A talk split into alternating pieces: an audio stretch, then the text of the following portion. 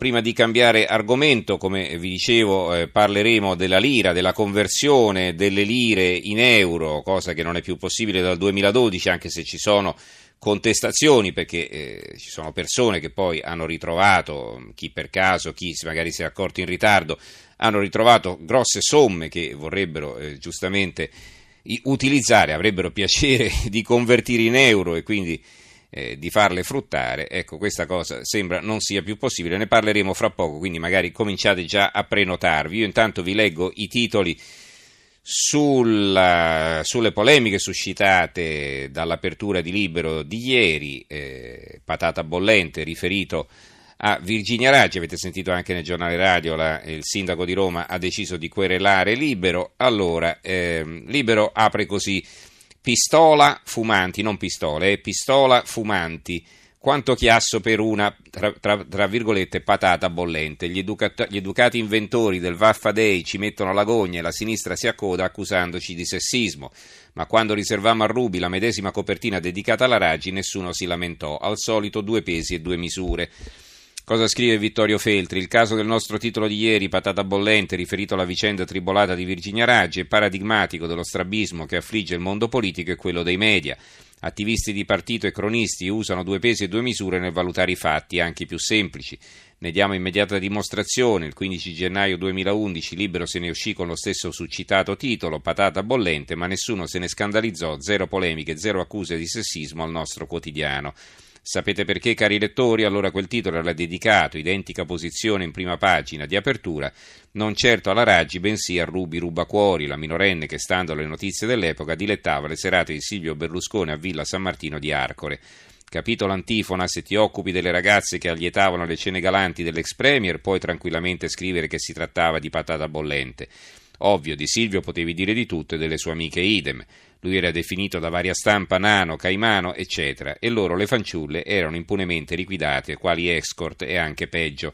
È evidente la malafede, sei anni or sono non ci fu anima che abbia osato criticare libero per il medesimo titolo riservato ieri alla sindaca di Roma, come se Rubi avesse minor dignità umana rispetto alla Virgo Potens. Il giornale il giornale eh, pure eh, difende, eh, difende eh, Feltri più che patata e patatrac, la raggia Fossi Grellini, polemiche su un titolo, ma Grillo perde il 2,3%. Alessandro Sallusti nel fondo, tutti nel gennaio 2015 fummo solidali con i colleghi di Charlie Hebdo, decimati dal terrorismo dell'ISIS, ma non tutti pensavamo che quelle vignette facessero ridere o non fossero blasfeme. Semplicemente si rivendicava il diritto di satira, di sberleffo al potere e financo a una religione. Così quando ieri Vittorio Feltri sul suo giornale ha usato la satira applicata al giornalismo quotidiano, cosa che fa da una ventina d'anni a questa parte, abbiamo sorriso come penso abbiano fatto i più.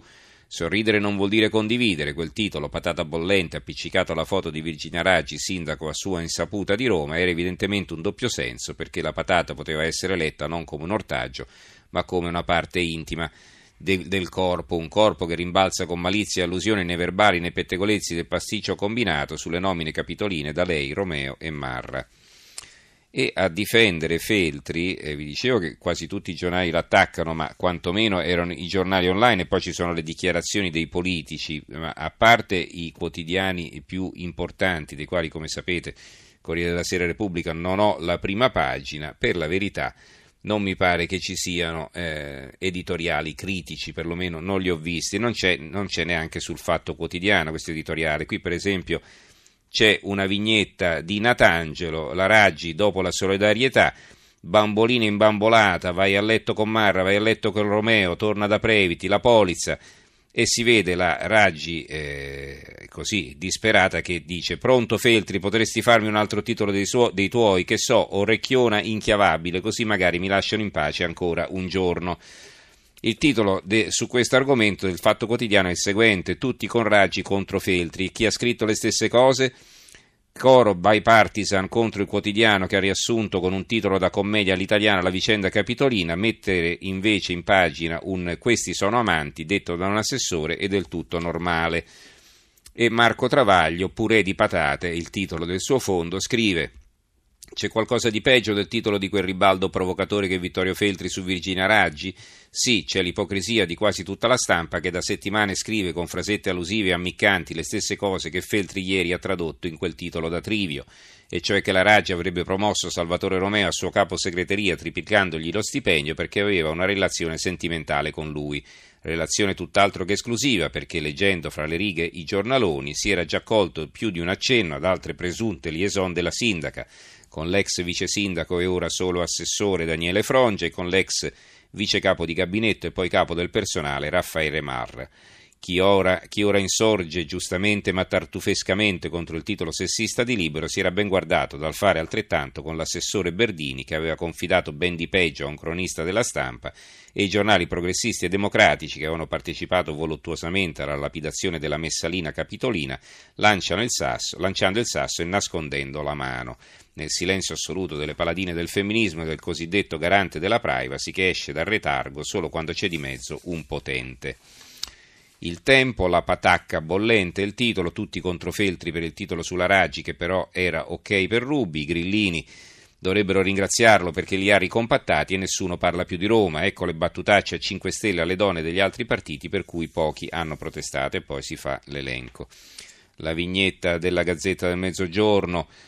c'è una massaia che vede in tv la Raggi e che dice a me pare una patata bollita. Il dubbio ingiuria e sessismo è la stampa bellezza, Raggi bufera per il titolo di libero. Eh, la prima pagina sulla sindaca di Roma, patata bollente, finisce sotto accusa, una schifezza, solidarietà bipartisan, ma Feltri non molla, non chiedo scuse, c'è anche un'intervista proprio a Vittorio Feltri sul dubbio.